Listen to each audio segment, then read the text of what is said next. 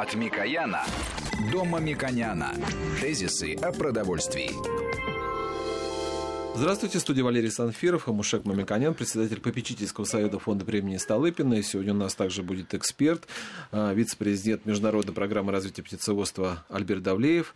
А, тема, которую мы сегодня хотели бы обсудить, она вот, э, можно сказать, э, связана с успехом. Мы долго говорили о том, что когда же пойдет наша российская продукция на экспорт, причем на такие тяжелые достаточно рынки для экспорта, например, как китайский рынок, вот действительно уже такая есть победа. Но при этом наши слушатели, в том числе, тоже к нам обращаются, говорят, а не произойдет ли такая же шоколадящая ситуация, как произошла с бензином, когда у нас, с одной стороны, хорошо, когда цены растут, но с другой стороны, цены начинают расти в стране. Да, э, на самом деле это не только потребители задаются этим вопросом, даже среди наших коллег, ну не экспертов, а экспертов-политиков, есть мнение, что лучше кормить самих себя, если мы оставили, оставляем продовольствие внутри страны, то это удешевляет продовольствие, и это замечательная политика. Хотя, на самом деле, э, планы правительства и э, целеустремления э, производителей и мнения экспертов с этим мнением не согласны. Мы предполагаем, что участие России в международной торговле продовольствием в целом в роли экспортера является очень важной составляющей устойчивости экономики страны, это новые рабочие места, это возможность реализовать природно-климатические особенности, возможности России для того, чтобы обеспечить спрос на рынке. На самом деле э, мы э, неоднократно обсуждая те или иные темы, например, по пшенице, да, экспорт, потом корма подорожали, летом у нас было обсуждение, что сырье очень подорожало, и переработчики жаловались. Мы всегда находимся в плену одного и того же конфликта. Конфликт заключается в том, что сырье дорожает, потому что на него есть спрос или внутри страны, или вне страны. А следующий э, передел, который потом доводит эту продукцию до конечных потребителей, он страдает, потому что он не может адекватно поднять цену внутри страны.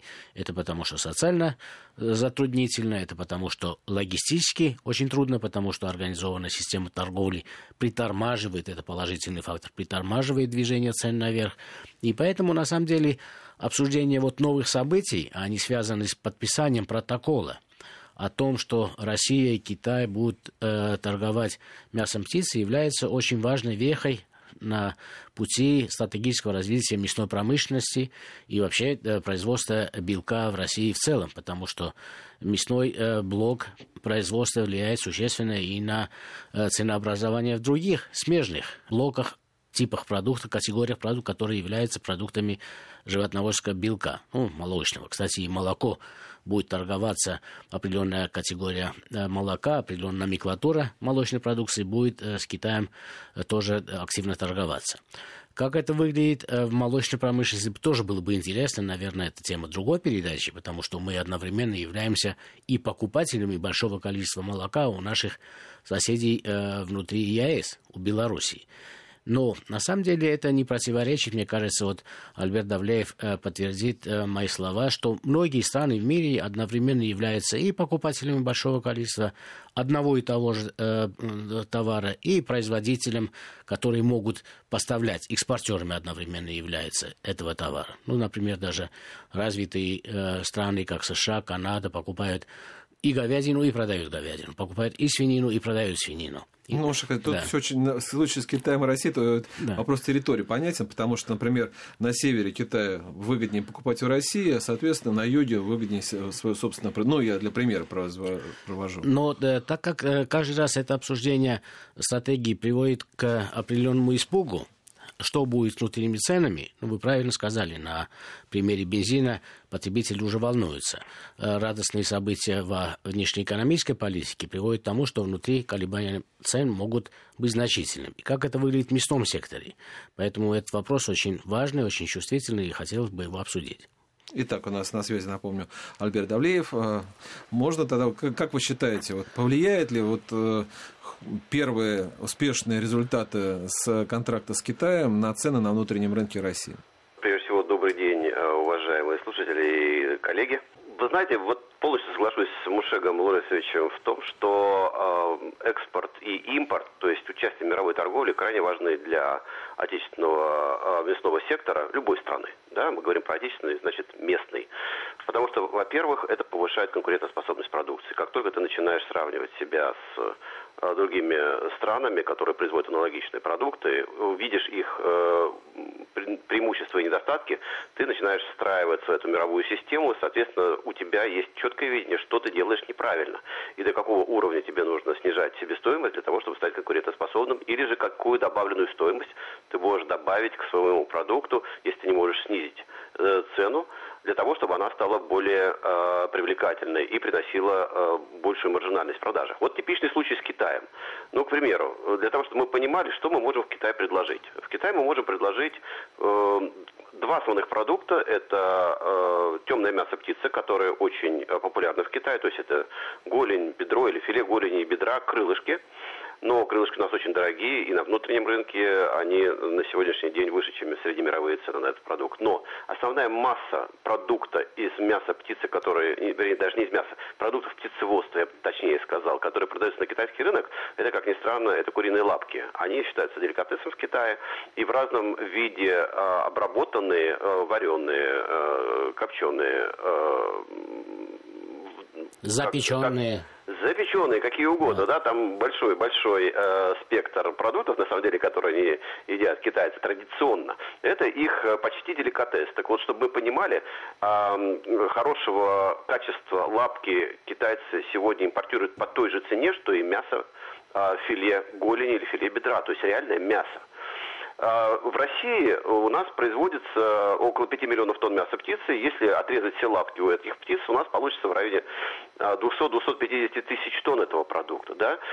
Сегодня э, значительная часть э, этой массы идет на производство мясокостной муки, который используется в дальнейшем как добавка для кормов для животных. Часть продается уже как лапки, как корма для животных. Я очень часто вижу в супермаркетах это используется. Таким образом, мы могли бы в Китай предложить ну, хотя бы половину этого объема, да, и продавать его по цене как минимум в два, в два с половиной раза дороже, чем она продается на внутреннем рынке. Вот классический э, пример, когда мы добавляем стоимости к, грубо говоря, бросовому продукту. Но мы не, не одни такие умные, да, естественно, и бразильцы, американцы, которые производят самое большое количество мяса птицы в мире. То есть мы 5, американцы в районе 17 и бразильцы в районе 15 миллионов тонн. Вот они тоже поставляют все эти, большинство своих лапок практически в Китай. А, но он, Китай со своими полутора миллиардами потребителей может съесть и гораздо больше. На самом деле весьма скромные а, импортные возможности у Китая. Он а, импортирует на сегодняшний день от 500 до 600 а, тысяч тонн а, продукции из мяса птицы. Еще раз подчеркиваю, продукции, потому что мяса как такового он завозит очень мало. И э, сегодня уже наши потребители э, российские э, забыли, что Китай в Россию тоже поставлял мясо птицы до взаимных запретов пятого года.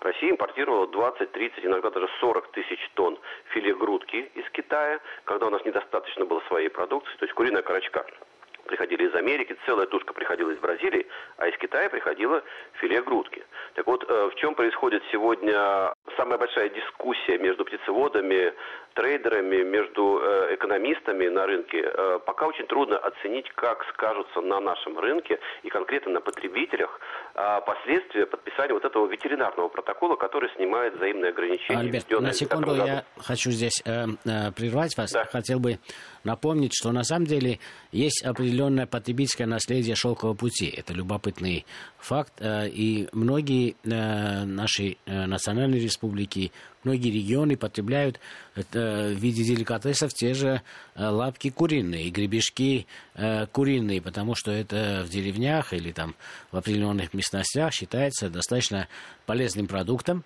Ну, я могу сказать, чем он полезен. Он полезен насыщенным содержанием коллагена, который мы считаем как пищевое волокно очень важно, содержится много кальция усваиваемого и так далее. Поэтому у многих э, наших потребителей, ну, э, которые э, находятся южнее средней полосы, которые ближе было к древнейшему шелковому пути, есть и остались и в других странах ЕС есть и остались потребители, которые с удовольствием могут потребить э, те же куриные лапы. Мне интересно, на самом деле, если мы преподнесем э, нашему рынку эти куриные лапы, как готовят э, китайцы, но э, по вкусам похожим, как мы привыкли. Может, у нас тоже э, было бы интересно на рынке представить эти куриные лапы. Это бы помогло производителям набить руку, то есть они могли бы с этим продуктом работать. А так мы продаем по цене э, меньше э, доллара, даже, э, можно сказать, там 30 или 40 рублей сегодня стоит, да. А конечные продукты термообработанные, упакованные в Китае, я сам покупал, если перевести на килограмм, это будет не меньше 5 долларов, да? То есть, и мне кажется, и на внутреннем рынке можно найти э, какие-то элементы, э, потому что снеки сейчас пользуются большим спросом, это подсказка для производителей, потому что интернационализация кухни, при, принципов, подходов, вкусов является очень важной составляющей и э, сегодняшним качеством перенимания опыта друг у друга. Вот рестораны китайской кухни, японские рестораны у нас, наши рестораны в Европе. Мне кажется, вот э, есть э, возможности э, попробовать э, то, что было, может быть, э, в свое время э, принесено и через шелковый путь в некоторые наши регионы. Интересно, да, спасибо, Мушек. Меня всегда поражаешь полетом э, маркетинговой мысли и на самом деле очень дерз, дерзкие ну, мысли. просто я наблюдательный. Которые, я могу сказать... Абсолютно точно. Да. Они, они абсолютно, а, абсолютно а, имеют право на существование. Время, конечно, покажет, но, на мой взгляд, все-таки, как а, вот с моей точки зрения специалиста рынка именно в курице, у нас идет несколько другой тренд, который общеевропейский и больше общемировой, хотя в России, как и в Китае, гораздо более популярно было всегда темное мясо, но все-таки мы больше видим а, последние десятилетия разворот в сторону филе и, и, и крыльев. Да? Но, но посмотрите, что говорят наши эксперты-диетологи. Они все время говорят о пищевых волокнах. То есть нельзя есть только рафинированную часть. И мы даже обсуждали, какую часть курицу отдать детям, а какую часть э, отдать э, более э, возрастному поколению, дедушкам, бабушкам в той же семье. И мы пришли к выводу, что, наверное, где коллагена больше, нужно отдать дедушкам, бабушкам, а где белка больше, усваиваемо отдать детям. Вот мы об этом говорили. Маша а я даже бренд предлагаю. Ну, вот известно, что многие китайские магазины, которые у нас продают, работают, они называются «Дружба». А в данном случае, я думаю, что «Лапа дружбы» был бы хорошим брендом. Просто я скажу, что это не фантазии, потому что я на многих рынках, колхозных рынках, наблюдал это страны ЕАЭС, и в России я видел, когда просто маринованными ведрами огромное количество стоят э, готовые, люди покупают. Это как раз э, очень красиво выглядит вычищенный э, белый белоснежной лапкой кур и э, гребешки. И это считается деликатесом, и это на самом деле, э, мне кажется, уже присутствует. Э, что касается отражения э, в ценовом смысле на нашей рынке тех успехов, которые, возможно, мы будем иметь э, в международной торговле. Э, Альберт, мне кажется, вот э, после того, как подписали вот этот протокол о том, что мы намерены производить регистрацию этих предприятий, пройдет определенное количество времени. Обычно как международная практика показывает, пока будет инспекция заводов, э, э, их соответствие будет подтверждено тому, что они могут поставлять на китайский рынок и наоборот, пройдет несколько месяцев. Вот раньше какого периода вы считаете, что не может начаться торговля и беспокоиться о том, что будет существенные изменения на рынке, мы не увидим? Практика показывает, что да, действительно соглашусь именно с этим вот временным лагом. Все зависит, конечно, от политической воли. Если договоренность на самом высоком уровне была заключена о том, чтобы мгновенно начать торговлю. Я даже видел какие-то комментарии о том, что чуть ли не до Нового года первые партии будут отгружены. Я считаю, что, конечно, к этим вопросам нужно относиться осторожно, для того, чтобы российский потребитель, ну, точно так же, как китайский, получил гарантии того, что продукция полностью соответствует местным требованиям. И э, здесь два аспекта. Временной аспект, на который вот, Мушек э, Лорисович вы указываете, а второй аспект это все-таки вопрос цены. Честно говоря, я вижу вход э, китайской продукции на российский рынок э, исключительно через э, филе э, грудки, через самый дорогой продукт. Но в Китае он самый дешевый, потому что там его практически не едят или едят очень мало. А если его экспортируют, то в основном в, Европу, в Японию, Тайвань, в Гонконг. А для нас, конечно, на сегодняшний день э, для птицеводов российских это довольно значительная теоретическая угроза. Почему? Альберт Дамирович, Альберт да. мы сейчас прервемся и уже после Хорошо. новостей продолжим. Напомню, Окей. что у нас на связи президент консалтинговой компании «Агрифу Стратегия» Альберт Дамирович Давлеев. Тезисы о продовольствии. От Микояна до Мамиконяна. Тезисы о продовольствии. Напомню, что у нас по-прежнему в студии Мушек Мамиканян, а на связи у нас по телефону наш эксперт, это вице-президент Международной программы развития птицеводства Альберт Амиш Давлеев. Мы уже, Мушек Лыч, вы дали тренд. И скажем. мы очень хорошо подошли э, к оборотной стороне медали. Вот с одной стороны мы радуемся, что мы экспортируем, и есть э, определенные волнения, как будет внутренней ценой, но с другой стороны и те страны, которые будут сотрудничать с нами, тоже радуются, что наш рынок открывается для них. И здесь возможно, что мы получим не удорожание стоимости, а снижение стоимости, о чем Альберт э, сказал. Но это угроза для производителей, насколько она э, высокая и насколько она вероятна в реальности. Но и это радость для потребителей, потому что цена постного мяса в целом, ну, э, в данном случае филе э, мяса птицы будет снижаться, за ним э, неизбежно обычно происходит снижение цен на свинину. Вот как это может выглядеть, если торговля будет существенной? Альберт, давайте мы сделаем модель для того, чтобы наши потребители представляли, что угроза международной торговли это скорее может обернуться снижением цен на внутреннем рынке. Я бы сказал, что в краткосрочной перспективе да, но в долгосрочной гораздо хуже произойдет ситуация. А, это проходили многие страны, а, в частности, ну вот возьмем пример Аргентины, да, у которой такая же ситуация сложилась с говядиной в свое время, которая начала очень много экспортировать, потом оказалось, что внутри страны не осталось говядины, инфляция зашкалила за десятки процентов, и несколько президентов из-за этого слетели. Поэтому в России может произойти очень... Вот один из сценариев, который мы можем проговорить, как только э, в значительных количествах может зайти сюда филе грудки, будет подорвана экономика продаж российских птицеводов. Да, да, цена на рынке э, несколько снизится. Прежде всего снизится она вообще на уровне э, мясного сырья для мясоперерабатывающих заводов, которые жалуются на то, что она сегодня критически высокая.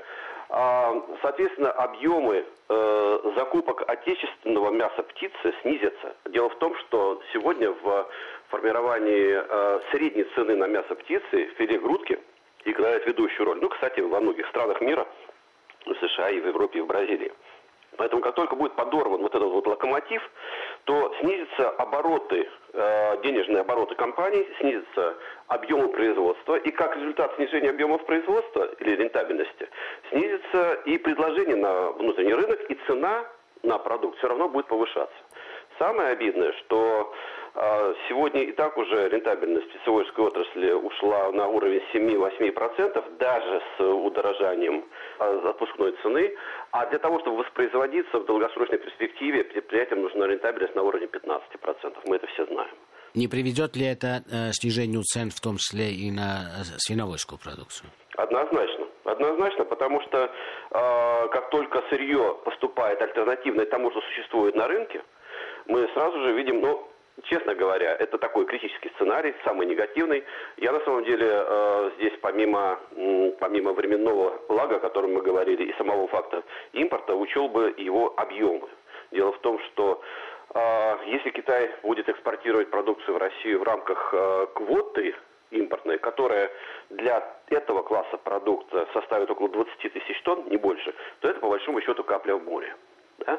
А если вот э, ее стоимость будет настолько э, низкая, что продукт можно будет завозить сверх квоты, вот тогда э, объемы э, на рынке излишков, э, как филе грудки, так и свинины, которая шла на мясопереработку, серьезно ударит и по отечественным свиноводам, а, и по птицеводам. Разве квоты сохраняются после 2020 года? По-моему, с нашим соглашением по ВТО, протоколе присоединения, э, квоты наши существуют до 2020 года. Там есть выбор у России. После 2020 года Россия должна будет выбрать либо установить то, что называется flat tariff, да, то есть плоский тариф 35%, да, либо оставить квотную систему и взять на себя обязательства по снижению тарифного уровня – медленному, да, в течение 10 лет он будет снижаться, ну, скажем, там, на, на 1, 2, 3 процента, и расширению объема квоты. То есть пока еще Россия этих переговоров не вела, что будет после 2020 года, мы пока не знаем. Это вопрос Минэкономразвития. Ну, а для потребителей мы должны сказать, что в ближайшие полгода, по крайней мере, мы не видим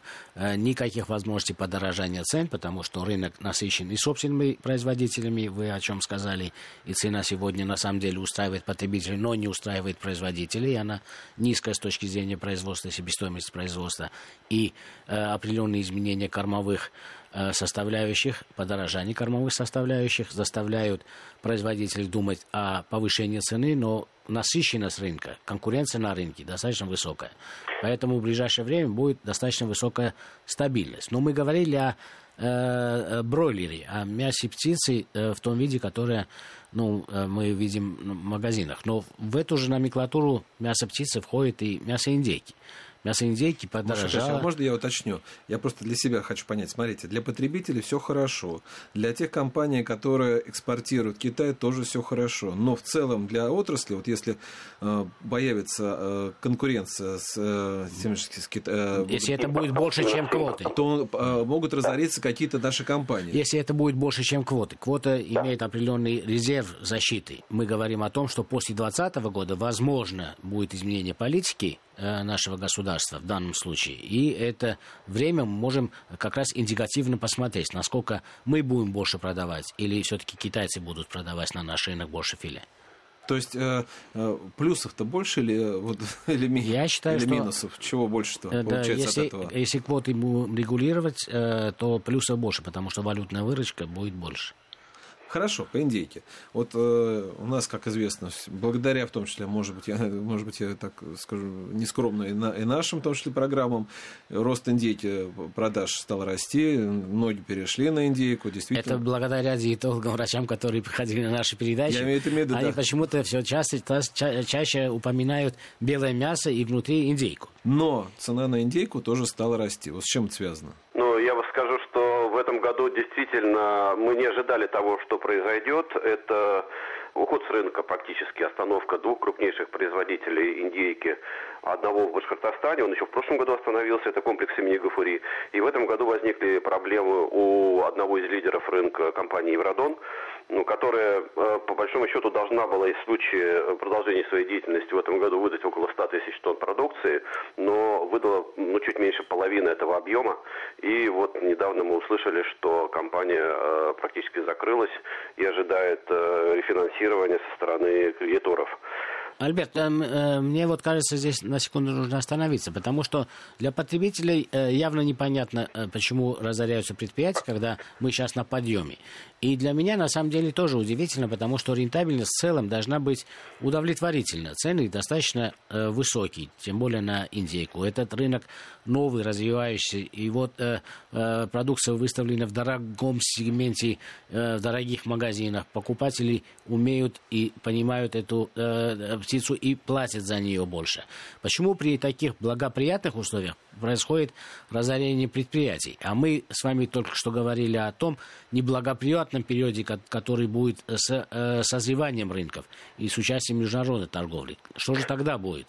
Ну, во-первых, я скажу, что я бы отмотал немножко назад, Мушек Лорисович. Э, индейка сегодня продается во всех магазинах и даже в дискаунтерах, да. Она прошла на все уровни продаж от э, нецивилизованной розницы до гиперсупермаркетов и до дискаунтеров. Смотрите, в любом, э, не буду называть марки магазинов, да, практически сегодня есть продукция крупнейших производителей. Что касается причин, почему это происходит неудачи, это обычные причины, которые могут произойти у любого а, производителей не только а, птицеводческой продукции, не только сельскохозяйственной продукции, но и вообще у любого производителя, любого товара. Это, это ошибки менеджмента. Вот. Какие а, ошибки? И, и Альберт рода обстоятельств. Вы, не, мы сейчас на прервемся ненадолго. Я напомню, да. что у нас на связи президент консалтинговой компании «Агрифу стратегии» Альберт Давлеев. А вот э, еще раз скажем причины, вы уже скажете после небольшой паузы. Тезисы о продовольствии. От Микояна до Мамиконяна. Тезисы о продовольствии. По-прежнему на студии Мушек Мамиконян, на связи по телефону, вице-президент Международной программы развития птицеводства Альберт Давлеев. И вот мы говорили о том, что у нас происходит с индейкой, потому что цены немножко выросли. И, э, Альберт Дамирович, вы сказали, что прежде всего это из-за ошибок менеджмента происходит. Да, это в целом касается синедиководческого сектора. Ну, давайте говорить про него. Мы сейчас говорим про него. Я могу сказать, что таких ошибок совершено очень много не, не только в этих компаниях, а вообще, если взять историю индиководства, у нас на сегодняшний день заявлено в целом за последние 10 лет около 70 или 80 проектов в области индиководства. Сколько из них реально работают? Не больше двух десятков. Так, серьезно, да? Ну, если серьезно, то 3-5. Но это мы говорим про крупные, да. Действительно, да. 3-5 компаний сегодня контролируют 80-90% всего объема производства. И вот разорились две компании, и цена для потребителей практически удвоилась. Э, Потому что мы раскачали спрос настолько, что он начал превышать предложение. Да? А, То есть он шел, он шел вровень. А как только у нас вывалилось примерно треть объема рынка, да, недовосполнена, вот эта треть, она стала критической. Именно поэтому цены пошли вверх. Альберт, э, я обычно либеральных взглядов на развитие э, конкуренции, но в данном случае нужно э, вспомнить правила антимонопольного э, рынка, да, например, если бы производителей индейки было бы э, ну, 100 реально крупных, и каждый занимал бы 5% рынка, разорение двух компаний не привело бы к существенному удорожанию цен на рынке. Э, вот, например, по птицеводству, если мы знаем, даже в этом году тоже разорились несколько компаний, одна из них достаточно крупная, но существенные изменения, именно этот факт на рынок не отразился. Также в свиноводстве он рынок э, рос своим или падал своим образом, но разорение отдельных участников рынка не приводит к э, существенному изменению. Вот на рынке индейки именно разорение, уход определенного объема, а получается, если 100 тысяч, это чуть ли не 40% рынка индейки. Вот э, э, не является ли риском в будущем э, слишком э, большое укрупнение предприятий. Вот я знаю, что э, в Америке это на самом деле олигополия. Несколько предприятий держат там 80% э, рынка. Вот в данном случае вот мы, как наблюдатели, не видим ли первые признаки, что слишком большое э, укрупнение предприятий в одном сегменте, в данном случае мы говорим о мясе индейки, может привести к рискам для потребителей с точки зрения цены.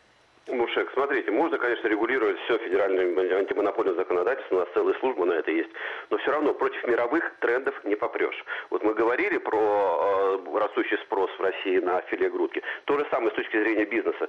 Слияние и поглощение – это естественные процессы, набирающие обороты во всем мире, во всех областях. И вы говорите про Америку, да, на самом деле олигополия, как да, ваш термин, существует в большей степени в Бразилии. Там, там 2-3 компании контролируют 70-80% всего мяса, не только птицы. Поэтому в России это происходит. Вы прекрасно видите, как это происходит э, в свиноводческом секторе тоже. Это происходит в, на сегодняшний день в э, капитализации активов э, земельных в руках многих компаний в молочном секторе. Это происходит очень быстро в последние два года в птицеводстве. Это неизбежные процессы, которые говорят о том, что компании, которые умело управляют своим бизнесом, они становятся более удачными, более успешными, они, они минимизируют э, расходы на цепочки поставок. Да, безусловно, риски возрастают для рынка, но что поделать? Это рынок. Мы выбрали этот рынок. Или же мы должны идти по плановому пути госплана не, не, не, не, Советского его... Союза, либо мы... Альберт, да. я не поставляю плановый, хотя там тоже много положительного. Просто а говорю, э, про, про, правила э, защиты интересов всех участников рынка, в том числе потребителей.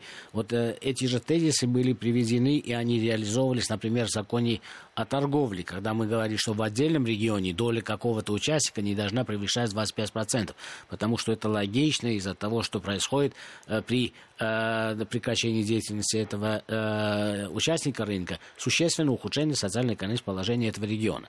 Вот в данном случае у нас первый пример, когда мы на локальном рынке, на определенном рынке, в данном случае очень важном рынке, э, перспективном рынке индейки, имели случаи, когда один участник по каким-то, я считаю, что здесь и природный э, фактор, э, биологический э, риски тоже играли большое значение. Ну, например, грипп, да, от этого никто не застрахован. Это большой э, удар был по этим предприятиям, в том числе, которые вы на, назвали. Это э, будет и в будущем наверняка, потому что это природа этих заболеваний такая. Вот э, не видите ли вы э, все-таки э, риски, что на отдельных сегментах, да, это будет, если даже крупный сегмент, что избыточное сосредоточение может привести к таким рискам в будущем? Да, безусловно, но специалисты в области того же гриппа птиц, про который вы упомянули, они говорят, есть птица, есть грипп. Нет птицы, гриппа нет. Поэтому мы это видим и на примере ситуации с африканской чумой свиней. Да? Посмотрите, самые рискованные на сегодняшний день регионы для э, ну, птицеводства и свиноводства это, к примеру, Белгородская область, да, где максимальная концентрация такого рода активов. А, возвращаясь все-таки к, к ситуации, которая сложилась, я могу сказать, что вот с индейкой получается очень интересная ситуация. Когда мы говорим про две-три крупные компании, надо учесть, что у них дистрибуция федеральная. Да? И э, чем, например, Евродон э, знаменит? Тем, что он поставил э, производство промышленности на широкую основу, то есть на массовую основу, в отличие от других проектов, которые э, производили там 4-5 раз меньше продукции. Но самое главное, что эта продукция начала раз, развозиться по всему пространству Российской Федерации, и уже по этим каналам дистрибуции начали выходить другие производители крупные. Да, так вот, да, так, поэтому мы говорим, что продукция диководческая, произведенная в одной зоне, она дисперсируется по всем другим регионам. А местные региональные производители небольшие, они тоже очень успешны. Зачем далеко ходить? Смотрите, а, юг, юг э, Урала, там, э, Западная Сибирь, омские производители очень активно работают и очень успешно. А, в том же самом эм, на южном, на южном направлении, где работает Евродон, очень успешно выступает еще одна компания «Агроплюс». Есть э, небольшие компании или средние компании, посмотрите, Краснобор под Москвой, который вообще да, но первая, равно... первая компания, которая положила начало промышленному индиководству в России. Но все равно цена, цена говорит о том, что предложение в России пока недостаточно на индейку. И поэтому... Потому что спрос у нас сегодня, как минимум, да, не обеспечен в половину. Если у нас сегодня потребление на душу населения около 1,8 килограмма, а теоретически мы можем по минимуму употреблять от 4 до 4,5, да, то есть нам нужно в два раза вырасти. Два раза больше, да. Так минимум. Вот было бы хорошо, да, вы достаточно э, систематически можете э, описать для наших радиослушателей. Э, мы все запутались, скорее я это знаю, но многие мои коллеги очень часто этот вопрос задают даже в профессиональной среде. Все-таки, что такое красное мясо, что такое белое мясо, что такое темное мясо, потому что иногда маркетологи путают людей специально, иногда диетологи говорят одно, подразумевают другое. Давайте мы дадим в эфир классификатор, что такое красное мясо, почему да. оно называется красным, что такое белое, что такое темное, для того, чтобы у людей сложилось четкие представления. Ну, давайте мы возьмем такую терминологию мировую, да, то есть, не, а, в принципе, цвета, они все и на английском, и на французском, и на русском языке обозначают одно и то же. Когда мы говорим красное мясо, в мировой мясной терминологии подразумевается говядина, свинина и баранина. Да, это красное мясо. Белое мясо, да, это, это, это или не красное мясо. Это, как правило, мясо птицы. Мы не берем там крольчатину и все остальное. А в отношении мяса птицы есть белое мясо и темное мясо. Красного, как э, такового, нет. Мясо птицы, секунду, это относится и к бройлеру, это относится это бройлер, к индейке, это относится к утке? Это бройлер, индейка, утка, гусь. Гусь. И ну, перепел, фазан, цесарка. Хорошо. Кстати, нельзя забывать, да. То есть вот это вот мясо птицы. Еще не сушка, да, которая является курицей. Курица не сушка. Вот это, и здесь э, водораздел между двумя цветами проходит очень просто. Верхняя часть – это белое мясо, нижняя часть – это темное. Темное мясо – это бедро и голень. А белое мясо – это крыло и грудка спинка, э, хвост, то есть гуска, и, и э, потроха являются по большому счету субпродуктами. Вот такая классификация. Белое – это филе и крылья, а темное – это голень, бедро или же окорочок мы называем. Ну, тогда второй вопрос у меня возникает. У меня тоже еще третий вопрос возник. Вот, например, э, очень часто диетологи говорят, вы должны есть белое мясо. Человек идет, слушает Давлеева на радио и говорит – а, белое мясо – это верхняя часть цыпленка. Пошел, верхняя часть цыпленка представлена грудкой и крылышками. Э, накупил крылышек и есть крылышки это означает, что он сделал совсем не то, что э, предполагал его врач, потому что там много жира, а здесь много белка э, в грудке, да, ему врач сказал, ешь э, продукт, который содержит меньше жира, если перевести на язык, да, и больше белка содержит. Это имел в виду филе грудки ешь. А он пошел и купил белое мясо. Белое мясо это в том числе и крылышки. Э, не является ли это казусом и не требует ли систематизации терминологии в этой сфере? Потому что очень часто в разговорной речи мы сами уже путаемся. Ну, я думаю, что это вопрос непосредственно к врачам, которые рекомендуют. Да, если он четко сказал, что вам нужно есть филе грудки, даже не грудку, а филе. Именно филе, то есть э, снятое с э, кости и очищенное от кожи, которой, кстати, много жира, да. если речь идет о питании без жира. Вот, в принципе, а жир тоже же неплохо. Это нет, нет, нет, питание. Э, речь не идет о э, полном изоляции от жира. У нас сейчас закончится программа, и нам надо, да. чтобы слушатель получил четкий ответ. Да, четкий ответ заключается в том, что, э, да, кожу лучше удалять для тех, кому жир не надо, а вообще-то жир нужен и да. детям, и да, многим людям он нужен. Темное мясо и белое мясо птицы э, и то, и другое является диетическими продуктами, потому что в темном мясе содержание коллагена чуть больше, а это не означает плохо, это означает пищевые волокна, которые человеку очень нужны, они имеют пробиотические свойства, и, в принципе, полезность э, птицеводской продукции заключается и в сочетании э, белого мяса верхняя часть которой содержит исключительно высокую степень белка, и темное мясо, которое содержит и белки, и немного жиров, и достаточное количество коллагена для э, потребностей организма. А главное, ну, вкусное, ароматное, и у нас в России очень популярное. Я благодарю Альберта Давлеева, вице-президента Международной программы развития птицеводства Мушека Мамиканяна. Программу провел Валерий Санфиров. Всего вам доброго. Тезисы о продовольствии.